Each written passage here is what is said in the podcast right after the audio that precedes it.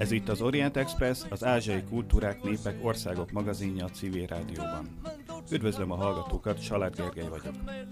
A kínai népköztársaság hatalmas utat járt be 1949-es megalakulása óta.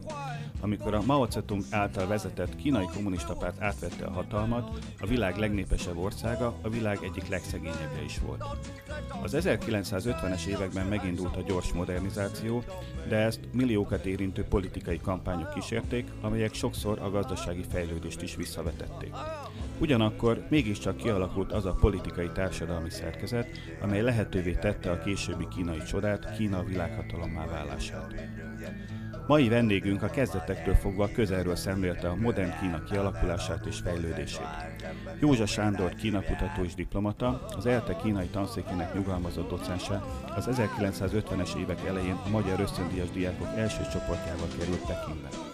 1950-55 között történelmi időkben a Tsinghua és a Peking Egyetemen kínai nyelvet, majd a Népi Egyetemen kínai történelmet tanult.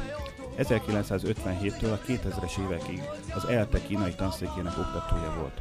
Közben 1972-76 között, szintén történelmi időkben Magyarország Pekingi nagykövetségének tanácsosaként 1988-91 között a Pekingi Idegen Nyelvi Egyetem magyar tanszékének vendégtanáraként dolgozott. Nemrég írta meg emlékiratait, amelyekből saját élete mellett a 20. század második felének kínai történelme is kirajzolódik. Az előző adásban pekingi diákéveiről kérdeztük, ma pedig 1955 utáni élményeiről, tapasztalatairól fogadjuk. Szerkesztőtársammal Gulyás Csengével együtt köszöntjük az Orient Express stúdiójában, és köszönjük, hogy elfogadta meghívásunkat. Józsa Sándor 1950 és 55 között Pekingben tanult a Magyar Ösztöndíjas Diákok első kontingensének tagjaként. 1955-ben jött haza Kínából, egy olyan Magyarországra, ahol a kínai kapcsolatok még nem számítottak a legdivatosabb területnek. Mit tudott kezdeni egy kínai diplomával ekkor Magyarországon? Én nem a semmibe jöttem vissza, mert egész ösztöndíjas aspiráns időszakom alatt kapcsolatot tartottam a, Tudományos Akadémia Történettudományi Intézetével. És hát megkérdezték tőlem a hazautazásom előtt, hogy hova szeretnék kerülni. És én a Történettudományi Intézetet választottam és ott nagy szeretettel fogadtak, különben is évfolyamtársaim is voltak ott, akikkel együtt végeztem, és hát nagyon jól éreztem magam ott a Történettudományi Intézetbe, de hát 55 őszén a politika már bizony meglehetősen feszült volt, tulajdonképpen már az 56-nak az előszele érződött a Történettudományi Intézetbe, nagy politikai viták voltak, amiben én ugyan nem voltam hangadó, de azért én elmondhattam, hogy Kínába abba az időbe nem volt olyan szélsőbalos a kínai politika, miközben Magyarországon a Rákosi rendszer idején egy teljesen szélsőbalos és hát nagyon ellenszenves politika folyt. Tehát erről társ, tárgyaltunk, beszélgettünk, tehát gyakorlatilag a Történettudományi Intézet szobái akkor már a politikai viták jegyében ugye működtek, és hát nem sok idő múltán, alig pár hónap múlva a külügyminisztérium megkereste az intézetet, meg hát természetesen engem is, hogy menjek át a külügybe, mert nagyon nagy szükség volna ott a munkámra, tekintettel arra, hogy azért abban az időben a magyar-kínai kapcsolatok már nagyon kiterjedtek. És hát nem volt kínai referens a külügyminisztériumban. Én ezt elvállaltam, és hát nagyon rövid történettudományi intézeti munka után átmentem a külügyminisztériumba. Igen ám, de akkor már a külügyminisztériumban is más szelek kezdtek fújdogálni. Azelőtt rengeteg munkás paraszt származású diplomata, úgynevezett diplomata volt a külügyminisztériumba, és akkor kerültek be már tulajdonképpen a a változás előjeleként egyetemet végzett, frissen külügybe került fiatalok, akik nyelveket tudtak, ilyen volt Juhász Péter, Dolmányos István, hogy az ismertebbeket említsem, és még sokan mások. Úgyhogy volt egy úgynevezett külügyi intézet, vagy külügyi főiskola, ugyan nem volt Magyarországon, de volt egy ilyen úgynevezett külügyi tanfolyam, amely Sík Endre külügyminiszter helyettes vezetésével működött, és hát engem is meghívtak ezek a fiatalok Kínáról előadást tartani. Úgy tűnik, hogy nekik tetszett az én tehát gondolkodásom, meg az előadásom, és aztán, amikor 1956-ban kitört a forradalom, és hát a külügyminisztériumban is megalakult a forradalmi bizottság, ezeknek a fiataloknak az ajánlására közfelkiáltással engem is beválasztottak a, a külügyminisztérium forradalmi bizottságába. Hát aztán én ugyan nem sok mindent tettem ott, de hát a rákosi rendszert rüheltem, és szimpatizáltam az 56-os forradalommal. És hát november 4-e után, a forradalom leverése után ugye mindenkit mérlegre tett egy bizottság, és hát én is a elbocsájtandók listájára kerültem. És így kikerültem egy évi külügyi munka után a külügyből, hát nagyon bizonytalan, és éppen akkor nősültem. A Történettudományi Intézetbe ismertem meg a feleségemet, és hát semmink nem volt, se lakásunk, arbéletbe laktunk, tehát gyakorlatilag semmink, a semmire nősültem, de szerencsére a külügytől akkor volt a Dózsa téren, a mai Dózsa téren egy épület, egy négyemeletes épület, amely akkor a Dunabizottság és a szovjet szakértők laktak, akik a forradalom alatt evakuáltam. És azt a forradalmi bizottság kiosztotta a lakással nem rendelkezőknek. És én is kaptam ott egy társbérleti lakást, és utána megkezdődött az én kipiszkálásomnak a művelete ebből a külügyi lakásból, mert hát ez egy elég kellemes lakás volt, naphegy, vár, ugye, és hát végül is azért sikerült megúszni, hogy ezt a nagyobb lakást ott helyben egy stabil külügyessel elcseréltem egy 36 négyzetméteres kis lakásra, de viszont gyönyörű tetőterasszal, és így megoldódott gyakorlatilag a lakás kérdésünk, ami nagyon nagy dolog volt és hát végül is azért csak nem dobtak ki engem abból a lakásból, bár nagyon kemény küzdelem volt, és végül is az egyik külügyminiszter helyettes segítségével én benn maradhattam ebbe a lakásba. És miután elbocsájtották a külügytől, akkor a szakmai pályafutások milyen irányt vett? Hát ugye akkor döntöttek a sorsomról. Hát végül is nem sokan tudtak kínaiul, hát azért nem lehetett engem kidobni az utcára egy ilyen viszonylag jó kínai tudással, és hát én változatlanul aspiráns voltam. Ugye már gyakorlatilag az a kínai diszertáció nem felelt meg a kandidátusi diszertáció követelményeinek, és emiatt továbbra is aspiráns maradtam az akadémia keretében, tehát ott 1500 forintos fizetéssel, és úgy döntöttek a sorsomról, hogy kerüljek a kelet-ázsiai tanszékre. Tehát az eltére. Az, elte, az ELTE kelet-ázsiai tanszékére, ahol Csongor Barnabás adjunktusként az ókori stúdiumokat tanította, én pedig mai kínai nyelvet és kínai újkori, legújabbkori történelmet tanítottam évtizedeken keresztül. Tulajdonképpen az ön életében egy nyugalmasabb szakasz kezdődött, ha lehet így fogalmazni. Kínában viszont ugye 57-58-ban elkezdődött a nagyugrás, ami ha nem is annak a fajta rákosista politikának volt egy tükörképe, amit ön annyira rühel, de azért mégiscsak egyfajta szélsőbalos mozgalmat, politikát, korszakot hozott Kínában. Magyarországon ekkor mennyit tudtak Kínáról és a nagyugrás politikájáról? Hát természetesen ugye a Zsemminzsőtban a kínai pártlap az járt, és hát mi, mint kínai szakos tanárok, hát természetesen érdeklődtünk Kína iránt, azon kívül Galla tanár úr feleségem a Osófu tanárnő, ugye Kínában házasodtak össze, tehát ő azért sok köz közvetlen információval rendelkezett az akkori kínai viszonyokról, ha hát nem is lehetett akkor mindent megírni, mert aztán megkezdődött Kínának az a politikája, amelynek jegyében aztán egyre jobban elzárkózott Kína, és így az én szakmai kapcsolataim is, ugye mert hát a elfelejtettem mondani, hogy változatlanul nagy feladat volt a kandidátusi diszertáció, mert aspirantúra után ugye meg kell írni a kandidátusi diszertációt az akkori... Ezt hát, mai doktorinak felel meg, ugye? Hát aztán automatikusan ö, doktorrá avatták az embert abban az időben. Igen, hát volt a kandidátus, a nagy doktor, és így tovább, ugye. Tehát amit aztán eltöröltek.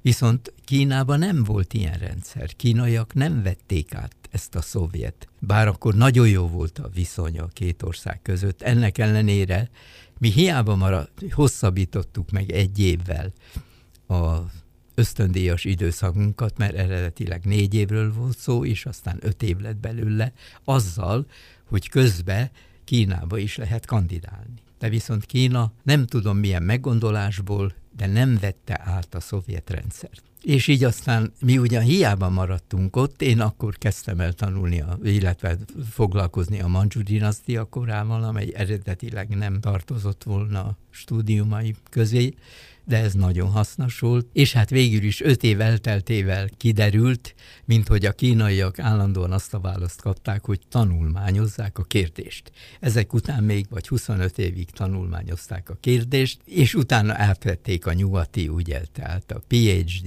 többi, tehát a nyugati rendszert, és nem vették át a szovjet rendszert. De akkor ezt nem mondhatták meg a Szovjetuniónak, mert hát a kapcsolat kitűnő volt. Ezt így utólag következtettük ki.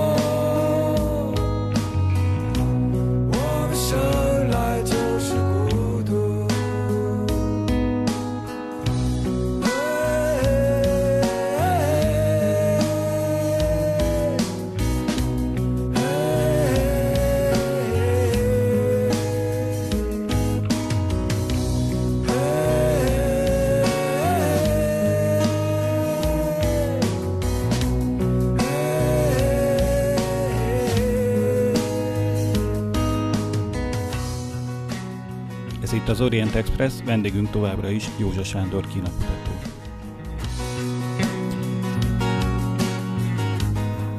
Maga az ötlet, hogy Kína és az osztrák-magyar monarchia kapcsolatával foglalkozni, honnan jött? Hát ez tulajdonképpen akkor Ligeti Lajos akadémikus, az akadémi alelnöke volt a tanszékvezető a kelet-ázsiai tanszéken, tehát ő vele állapodtunk meg ebben a témában, és ő is lett a aspiráns vezetőnk. És hát a nagy baj az volt, hogy gyakorlatilag rendelkezésre állott a Magyar Országos Levéltár. Ugye én azért, mint végzett történész, nagyon jól tudtam, hogy hogy kell egy diszertációt elkészíteni, mert ezt azért megtanultuk a régi egyetemen, Pázmány Péter Egyetemen, kiváló professzoraimtól. De hát a magyar levéltár, akkor ott dolgoztam egy vagy másfél évig, míg valahogy összetudtam gerebjézni egy kis anyagot, mert hát nem volt összerakva ez az egész téma.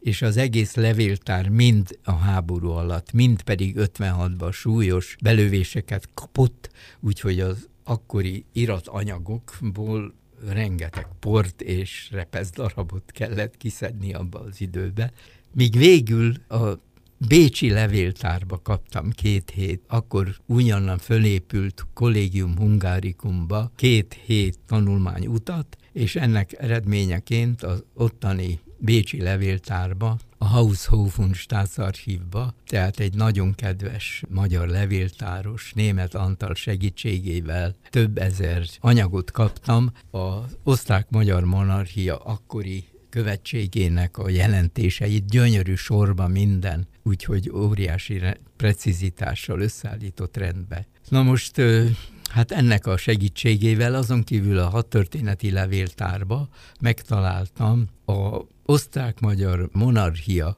katonai kontingensének anyagát, amely részt vett az 1900-as kínai boxerfelkelés leverésében ennek a gépelt anyagát áthozták a Bécsi levéltárból. Úgyhogy ezeknek az anyagoknak a segítségével sikerült végül is megcsinálni a diszertációt, de hát azért tulajdonképpen az én forradalmi bizottsági tagságom, meg az én külügyi múltam kicsit végigkísért azért, mert a kandidátusi diszertáció megvédése után öt évig kellett várni, míg az előtt mások azonnal megkapták a docensi kinevezést. Én csak öt év múlva kaptam meg a docensi kinevezést. 1966-ban egy újabb nagy kampány kezdődött Kínában, a kulturális forradalom.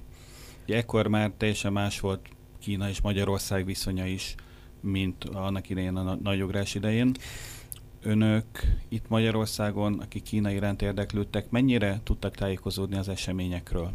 Bizonyára sokkal többet tudtunk a kínai eseményekről, mint hát mondjuk az átlag magyar állampolgár tekintettel arra, hogy annak ellenére, hogy nem lehetett szabadon levelezni, mondjuk Galatanár úr felesége, Mausó futanárnő szintén a tanszéken volt, ő kínai volt. Tehát őtőle, meg hát átutazó egy-egy embertől a hazajövő magyar szakértők bebejöttek a tanszékre, és azért elmondták, hogy a, nagyugrás idején hát milyen örültségeket kellett nekik végigcsinálni, miközben villany szereltek, azon kívül betonoztak, ugye a nagyugrás idején, ami életveszélyes művelet volt. De hát a kulturális forradalomról hát annyit tudtunk, amennyit a saj, mert a sajtót megkaptuk. Tehát tulajdonképpen a zsemmizsöfaot olvashattuk.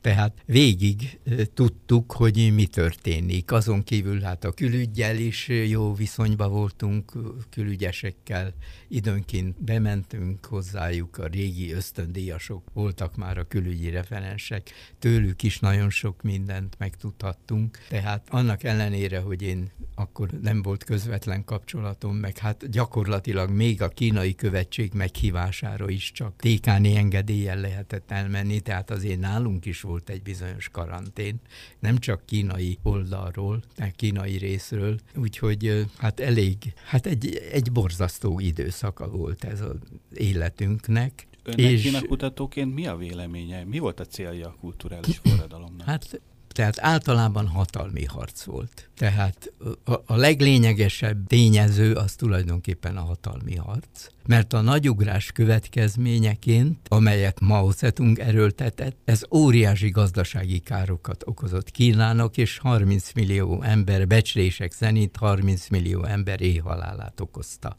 Na most a kínai párt legfelsőbb vezetésén belül is voltak nagyon sokan, többek között az államfő Liu Shaoqi, és még sokan mások a legfelső vezetők körül, akik ezt nem helyeselték, és gyakorlatilag Mao Zedongot le is váltották az államfői posztról. Na most viszont Mao Zedong főleg a feleségének, Jiang Qingnak az ösztönzésére, de azt hiszem, hogy ő saját maga is annyira, hát úgy érezte, hogy ezt a Kínát ő alapította meg, és ő, meg hát a kínaiak tudatába is azért nagyon hosszú évtizedekig menne volt, hogy Mao elnök, akinek a képe ma is ott függ a Tiananmen téren, az egyetlen fénykép, amely ki van rakva Kínában a legfőbb helyen, hogy ő Kína urak, tulajdonképpen Kína császára gyakorlatilag, és hát úgy érezte, hogy őt végleg le, le akarják taszítani erről a hatalmi pozícióból. És azután tulajdonképpen ez vezetett a nagyugrás után a helyreigazítás politikája, amit kénytelen volt Mao Zedong elfogadni, mert hiszen éhínség volt, és borzasztó gazdasági helyzetben volt az ország, és a helyreigazítás politikájának eredményeként tulajdonképpen Kína ismét kezdett talprálni a nagyugrás előtti időszak színvonalán. Az ellátás is helyreállt, és azok a felső káderek, akik tulajdonképpen ezt a helyre igazítás politikáját erőteljesen szorgalmazták, azok gyakorlatilag attól tartott Mao, hogy tulajdonképpen fölébe kerekednek. És ennek a megakadályozására találta ő ki a kulturális forradalmat, vagyis, hogy nem a párt raplámozkodik, hanem arra a úgynevezett forradalmi ifjúságra, ugye, amelyik vakon követte, és elképesztő, szinte vallásos tudattal Mao elnök rajongói voltak, a vörösgárdisták, és így kezdődött tulajdonképpen 65 végén, 66-ban a kulturális forradalom. És úgy is mondjuk, hogy a tíz éves fölfordulás.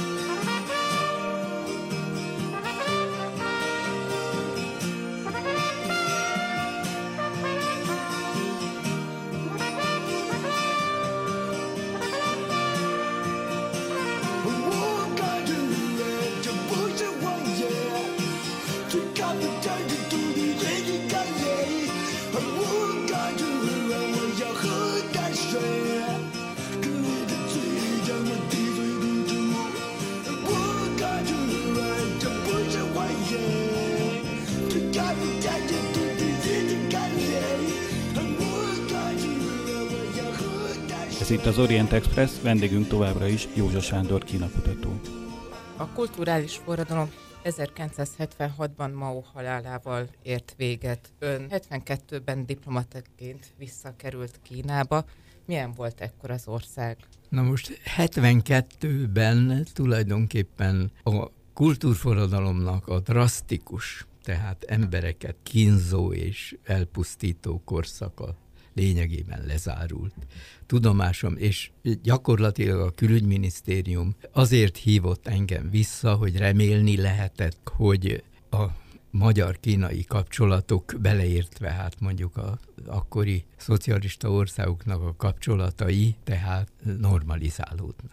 És erre volt is némi remény, mert a magyar, erről semmiféle levéltári adat nincs, tehát én ezt nem tudom bizonyítani, de az volt az érzésünk az akkori, hát men már a külügybe, ugye tájékozódva sok mindenről, hogy tulajdonképpen a magyar politikai vezetésben nem mindenki, tehát vannak olyanok, például Fokjenő, aki hajlott volna a Kína, mert Kína már megkezdte a javaslatait a úgynevezett kelet-európai szocialista országok felé is, Szovjetunióval szó sem volt természetesen, mert ott súlyos konfliktusok, határincidens, stb. volt, de a kelet-európai szocialista országokkal helyreállítani, vagyis normalizálni a kapcsolatokat, tehát minden téren. Ilyen volt például, hogy a kínaiak javasolták, hogy állítsuk vissza az ösztöndíjas cserét.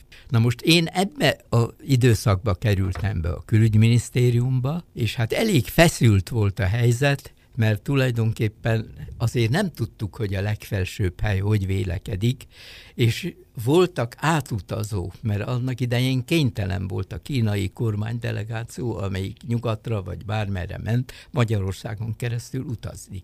És ezek a kormánydelegációk leszálltak, átszálltak Budapesten, és időnként programokat kértek. Igen ám, de a szovjet diplomácia árgus szemekkel figyelte, hogy Magyarország nehogy véletlenül próbáljon valamit Kínával kezdeni. Tudnélik, Jugoszlávia, Albánia és Románia normális kapcsolatokat ápolt Kínával már akkor. És hát mi itt vagyunk körbe, és Kína is tette a javaslatokat a normalizálás irányába. De hát a magyar vezetés ezt kénytelen volt elutasítani, és erre én akkor jöttem rá, amikor egyik első nyári szabadságomon kaptam egy feljegyzést, kezembe adtak egy feljegyzést, úgy is mondhatnám, amiben az volt, hogy a szovjet nagykövet személyesen bement Kádárhoz, és figyelmeztette, hogy a kínaiak ravaszak, tehát gyakorlatilag nehogy eszünkbe jusson Kínával a kapcsolatainkat helyreállítani. Mert Kínának az volt a politikája, hogy mindenkivel, kizárólag a Szovjetunióval ne. Én ebbe a bonyolult helyzetbe kerültem ki Kínába, tulajdonképpen azzal a fel, a két feladattal, hogy a kínai belpolitika akkor írtó, zűrös, kiismerhetetlen viszonyairól valamiféle hát információkat adjak, és hogy a magyar-kínai kapcsolatokat, ha úgy adódik, hát mégiscsak én, aki hát ott aspiránt túrát végeztem, és hát mind kulturális ügyekkel, meg hát a magyar-kínai kapcsolatok is volt a, a reszorton, hogy ezt helyreállítsam. De hát az egész négy év alatt, amíg én diplomata voltam, gyakorlatilag semmit nem tudtam csinálni, Egyedül hát próbáltuk az akkori viszonyok között kitapogatni, hogy mi a helyzet a kínai belpolitikában, de hát ez is egy nagyon nehéz. Ennek milyen módszerei vannak? Mert feltételezem, hogy ez tulajdonképpen sokat nem változott, hiszen a kínai politika ma is hírhetten átláthatatlan és bonyolult. Hogyan áll neki az ember annak, hogy megtudja, hogy mi folyik a kínai kommunista párt vezetőségében? hát inkább azt mondhatnám, hogy abba az időben a kelet-európai országok nagykövetségein, meg hát nyilvánvalóan nyugatiaknak is, csak hát gyakorlatilag akkor a mi diplomáciai kapcsolataink eléggé erre a szűk körre korlátozottak. Tehát nyugati, hát mondjuk volt japán kapcsolatom, vietnám is, a többi, de hát a nyugati diplomácia, jugoszlávokkal voltam jó kapcsolatban, de a nyugati hát diplomaták nem nagyon kerestek bennünket, és nem nagyon, legfeljebb a nagykövettel, nem nagyon keresték a kapcsolatokat. Illetve hát hiába keresték, akkor is gyakorlatilag nem illett akkor a nyugatiakkal nagyon intenzív kapcsolatokat kiépíteni. És így adódott, hogy hogy a szovjetek kitalálták, hogy a minden követségen volt egy képzett sinológus a Leningrádi Egyetemről, a Varsói Egyetemről. Prágából azért nem, mert a prágai tavasz után az összes sinológust kirakták a orientálni usztából. és hát mi időnként összejöttünk, ezt nevezték klubnak, és hát megbeszéltük, hogy kinek milyen információja van. Ugye jártuk, vidékre járkáltunk, sok, sokszor utaztunk vidékre, mit látunk, vidéki újságokat próbáltunk beszerezni, de hát annyira el voltunk zárva, azon kívül ott voltak a külügybe, azok az ösztöndíjas társaink, akik jöttek Magyarországra akkor, amikor mi mentünk Kínába. Hát persze ők se vállalták azt, hogy most elmondják, hogy mi van, de azért volt egy ilyen kis ravasz megoldás, hogy nagyon jóba voltunk. Hát végig, egész idő alatt, egész halálukig tulajdonképpen ez az első generáció, a kínai és magyar ösztöndíjasok, tudtunk egymásról sajnos meghalt az utolsó is közülük, úgyhogy kapcsolatban. És akkor hát kitaláltam, hogy én mondom a magamét, hogy mi van Kínában, és akkor vagy bólogatott, vagy rázta a fejét, mert állandóan volt mögöttünk valaki, aki azért figyelte, hogy nem mond-e olyasmit, ami hát ugye árulásnak számít. De végül is azért annyit elértünk, hogy a utolsó jelentésemben azért nagyon, nagyon érződött már az utolsó évben Csoellai halála, a nagy öregeknek az elmenetele, hogy, hogy meg fog változni Kínába. És az utolsó jelentésemben már azt írtam, hogy válsághelyzet Kínába. Tehát gyakorlatilag ráéreztünk arra, hogy itt valaminek történnie kell. Ez az utolsó jelentés, hogy 1976 nyarán készült? Néhány, 76 nyarán, igen. Néhány héttel azelőtt, hogy Mao Zedong is távozott. Igen, mert én a Mao Zedong halálának a napján értem. Vasúttal, vonattal jöttünk családommal együtt, és hát ugye Huszár Flórián, az ős kínai referens, ugye, aki 25 évet töltött Kínába, szegény már szintén meghalt, úgyhogy ő azzal fogadott, hogy meghalt Mao, mert a vonaton ugye erről nem értesültünk. Róla mondták azt, hogy ő az a tehetséges tolmácsa külügyben, aki képes úgy letolmácsolni egy vacsorát, hogy közben ő maga is jól lakik, Huszár Flóriánról. Igen, sőt, azt is mondhatom róla, hogy abban az időben ő volt az egyetlen, aki ha fölhívott egy kínait, nem tudták róla megállapítani, hogy nem kínai és néha úgy letolták, hogy mit pofátlankodik ide, meg hogy jön az, hogy a repülőnek, repülő mikor száll le, ugye a pekingi repülőtéren, amivel jöttek ugye vendégek. Úgy, az, egyébként Győrben, amikor én tanár voltam, akkor ő abban a kollégiumban volt, ahol én nevelő tanár is voltam, ugye az alatt a rövid idő alatt, és hát ott találkoztunk Pekingbe, és fölismert, mint régi nevelőtan, úgynevezett nevelőtanárát. Kulturális forradalom a személyes ismerőseit, régi tanárait, diáktársait hogyan érintette? Feltételezem, itt értelmiségiekről van szó, tehát ők is az áldozatok közé tartozhattak. Igen, igen. Olyan a közvetlen baráti körömben nem volt, aki áldozatul esett a kultúrforradalomnak. Hát ugye tudom, ismerem Hollunk, akik Csoellájjal együtt volt itt 57. januárjában. Hát őt tudom, hogy őt agyonverték, ugye. De hát az én közvetlen baráti körömben csak meghurcolták. Végül is az egyetemeket vidékre helyezték. Az én aspiráns vezető professzorom, aki szintén egy vidéki kommunában volt, és amikor először volt lehetőségem arra, hogy a régi aspiráns kollégákkal, kínai kollégákkal találkozzam, akkor mesélték el, hogy Hát ott szívinfarktus kapott, és hiába vitte az egyik barátom, kínai barátom az ölébe, a rendelőbe, már nem tudtak rajta segíteni. Akkor az a vendégtan, aki Angliába volt vendégtanár, az a Wang Huan nevű kedves tanárom, aki csodálatos tanár volt, tényleg Magyarországon sem találtam jobb tanárokat vagy professzorokat. Ő neki kopaszra nyírták a haját. Ugye ő lett aztán a kínai nyelvi, a kínai nyelvet tanulmányozó nemzetközi intézetnek az igazgatója, miután rehabilitálták. És amikor éppen 60, 84-ben három hónapra sikerült kimenni Kínába,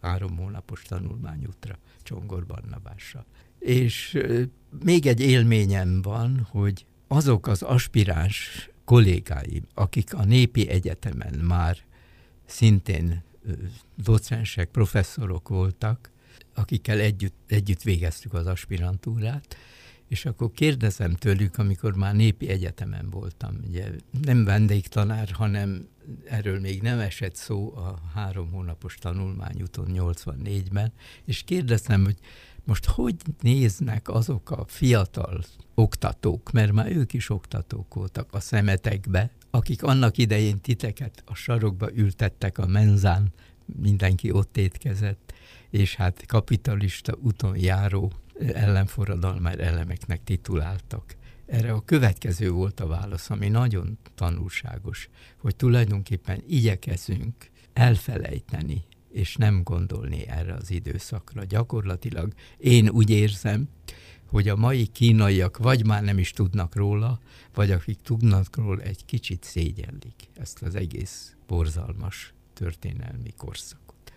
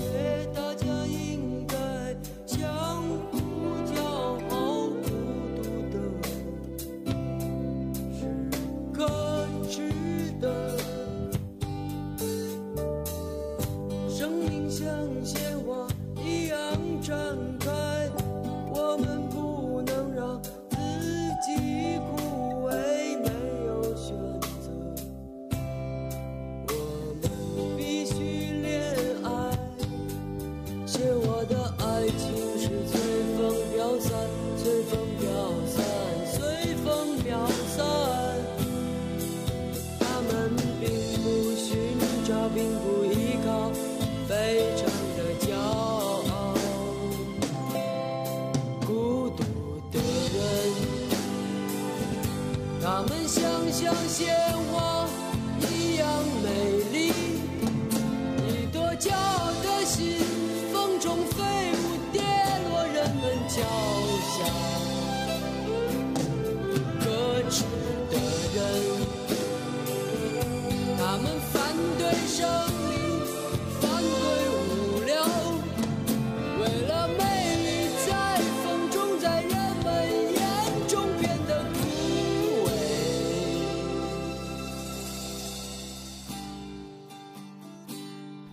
itt az Orient Express, vendégünk továbbra is Józsa Sándor, kínakutató.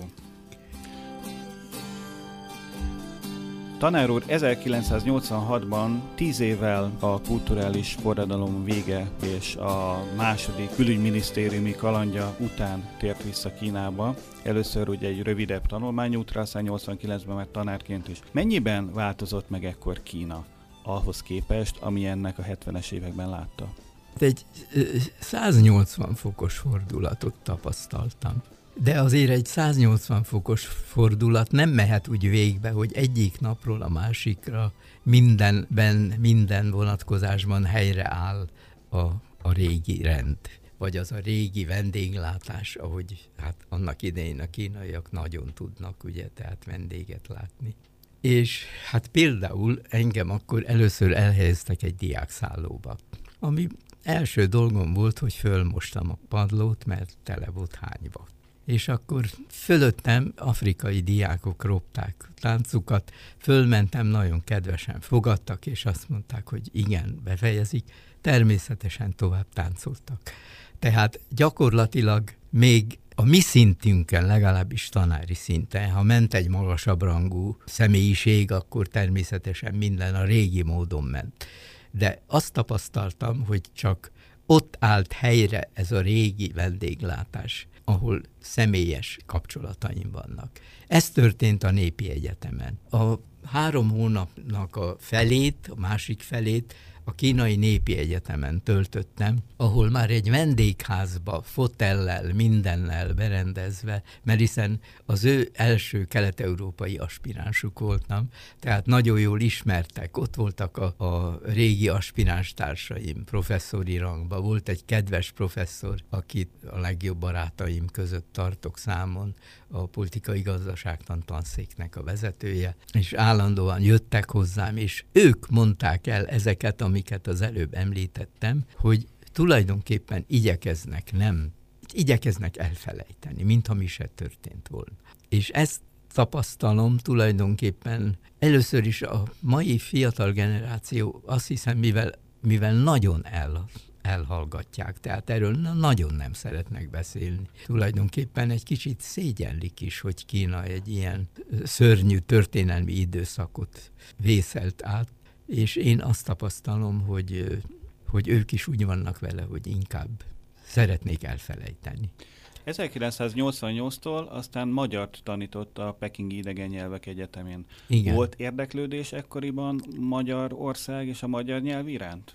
Igen, ez egy, az emlék, tehát a visszaemlékezéseimből azt írom, hogy ez a három esztendő a Pekingbe töltött összesen 12 évből talán a legkellemesebb három esztendő volt. A Budapesten élő és dolgozó hallgatóim közül mindmáig tartják velem a kapcsolatot. Sőt, Shanghaiból hívnak föl, ott mikor volt ez, ugye, tehát 30 éve. És nem felejtettek el. Néhány nappal ezelőtt éppen a 90. születésnapom előestéjén egy nagy összejövetel tartottak, az egész családomat meghívták. Valahogy egy olyan intim, szoros baráti kapcsolat alakult ki a ottani hallgatóimmal. Talán ez annak is köszönhető, hogy én tudok kínaiul mert hiszen a magyar lektorok általában nem tudnak kínaiul, meg hát Kínába éltem hosszú évekig, és ez azért nagyon sokat számított a kapcsolatok alakulásánál. Volt egy kis kocsim, egy kis polszki fiátot szereztem be, és azzal mentünk kirándulni, őket is, aki befért, vittem. Tehát egy nagyon közvetlen kapcsolat alakult ki a hallgatóimmal. Most hát az egy más kérdés, hogy azért úgy vannak ők, legalábbis abba az időbe, tanultak, tanultak, de azért igazában úgy érezték, különösen a magyar rendszerváltás után volt egy nagyon érdekes időszak, akkor azt tapasztaltuk a tanszékvezetővel, Kunkújű tanár úrral, hogy, hogy akkor alább hagyott a lelkesedés. És azt mondták, hogy Magyarország színe megváltozott. A kínaiak így fejezik ki a rendszerváltást. Ugye, mert vörösből, mit tudom én, zöldbe vagy valami rózsaszínbe váltott. És akkor mi a fenének tanuljunk magyarul? Tehát inkább rászálltak az angolra, meg minden, és akkor Kunkuyi tanár úrral elég sok energiát fordítottunk arra, hogy meggyőzzük őket, hogy annak ellenére, hogy Magyarországon rendszerváltozás történt, ezután is Közép-Európa egyik fontos kis országa lesz. És lám, milyen intenzív kapcsolatok épültek és épülnek ki hogy Magyarország milyen központi szerepet játszik a kelet-európai térségben, a kínai kapcsolatok építésében. 1989-ben a Tiananmen téri események idején is Pekingben volt. Hogyan értékeli a történteket, és mi történt valójában? Az biztos, hogy óriási tüntetések voltak. Tehát mi azt tapasztaltuk, hogy az egyetemen is nagy volt a felbojdulás. Természetesen Tácepauk tömege jelent meg, a hongkongi rádiót hallgattuk, Konz Zsuzsa Sárga Rózsa című dalát meglepetéssel hallgattam a, a, a rádióba, az egyetemi nagy rádióba, ami beharsogta az egész egyetemet. És hát hallgatóim, néhány hallgatóm ugye begyalogolt, mert közlek, tömegközlekedés nem volt, begyalogolt a Tielemen egyik hallgatóm még éjségsztrájkot is folytatott, tanszékvezető képes volt begyalogolni a Tielemen térre, ami azért jó messze van a, a, az egyetemtől, hogy lebeszéljen róla. És aztán, amikor a leveretés megtörtént, szerencsére a hallgatóim közül senki nem volt ott, kicsit korábban befejeződött. Azonnal bezárták az egyetemet, a hallgatók szétszélettek az országba, és amikor szeptember elején újra kezdtük a tanítást, mintha mi se történt volna, elkezdődött az oktatás, Magyarországon végbe ment a rendszerváltás, Március 15-én csodálatos ünnepséget tartottunk, egyik tanárnő kokárdát csinált mindenkinek, legkiválóbb tanítványaim elszavalták a nemzeti dalt, elénekeltük a kosutnótát, magyar filmeket néztünk, követség adott filmeket szombatonként. Az egyik tanítványom, mindenkinek magyar nevet adtam természetesen. Tamás tanítványom a csendes tanterembe Petőfi verseket fordított kínaira, és hát megkezdődött a jövés-menés Magyarország és Kína között. A legelevenebbek szemében ez fölcsillant egy lehetőség, hogy úristen, csináltak a hallgatóim egy kis magyar kínai kéziszótárt, hogy azoknak a üzletelőknek eladják, akik készültek Magyarországra jönni, mert megkezdődött a jövésmenés a két ország között. És én aztán nem tapasztaltam semmi nyomát, tehát se retorziót az egyetemen, legalábbis az abban az osztályban, ahol én tanítottam. Tehát ezt is úgy igyekeztek nem megtörténté, vagy hát legalábbis elfelejteni. Hogy aztán mi van a mélyben, ugye azt ki tudja. Még volt egy utam, a kínai tanulmányaink megkezdése 1950 alkalmával volt a Csinha Egyetem megalapításának századik évfordulója. És én 2011-ben a Csinha Egyetem számon tartva minket, első ösztöndi, első generációs ösztöndíjakat egy nagyszabású ünnepségre hívott meg a Csinha Egyetemre. Ekkor láttam a hatalmas Csinha Egyetemet, amely sokszoros a réginek, és hát egyszerűen nem lehet összehasonlítani a régi Csinhuával, óriási épületeik, hatalmas diákszállók, összkomfortos telefonnal, mindennel, amit el lehet képzelni, azt hiszem Budapesten sincs, és egy óriási ünnepségek voltak. Az országos népi gyűlés nagy termébe volt a, a megemlékezés, hiszen a kínai vezetők jelentős része a Csinha Egyetemen végzett, mert ez nagyon híres műszaki egyetem, ugye az ország legelső egyetemei közé tartozik. És a még élő tanáraink pedig készültek a mi fogadásunkra, és megható volt, hogy tolószékbe az egész családjuk tulajdonképpen egy megszervezett dolog volt, hogy egyszer csak minket néhány még élő és utazni képes kelet-európai első generációs ösztöndíjasok találkoztunk a még élő tanárainkkal. Ez azt hiszem felejthetetlen. Említette, hogy az egyetem megnőtt, megváltozott, az ország maga is óriási változásokon ment keresztül az utóbbi évtizedekben. A kínai emberek mennyire változtak meg az 50-es évek óta? Ez ugyanaz a nép, ugyanaz a kultúra, vagy már valami teljesen másról beszélhetünk? Én nekem erről, tehát hogy én hitelesen tudjak erről beszélni, nem érzem magam feljogosultnak, mert nagyon kevés időt töltöttem ebben az időben Kínában.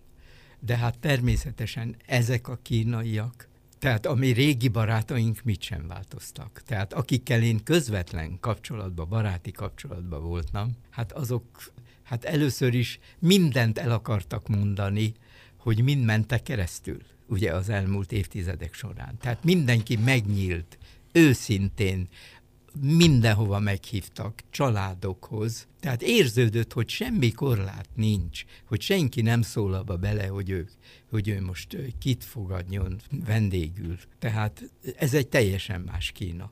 Azzal fejeztem be a, a visszaemlékezéseimet, hogy ez a Peking, amely hát én 1950 telén láttam, amelyik becslések szerint akkor két millió volt. Ez legalább a tízszeresére fejlődött, és egy földszintes Peking volt. Ez az óriási felhőkarcolók tömegével, metróvonalak hálózatával egy, egy teljesen más Kínába és egy teljesen másik Pekingbe, ami teljesen lenyűgözött ez a látvány. Sanghajba ugyanúgy, amikor Sanghajba mentem, tehát amikor a tévétorony tetejéről végignéztem, és a felhőkarcolók erdejét megláttam. Tizegy, egy néhány éve diplomata koromban voltam ott. Ez a látvány is teljes meggyőzött.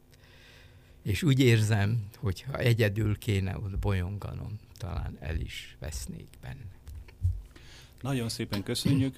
Önök az Orient Express-t hallgatták itt a civil rádióban. Vendégünk Józsa Sándor, Kína volt. Kolléganőm Gulyás Csenge nevében is szeretném megköszönni a figyelmüket viszont hallásra.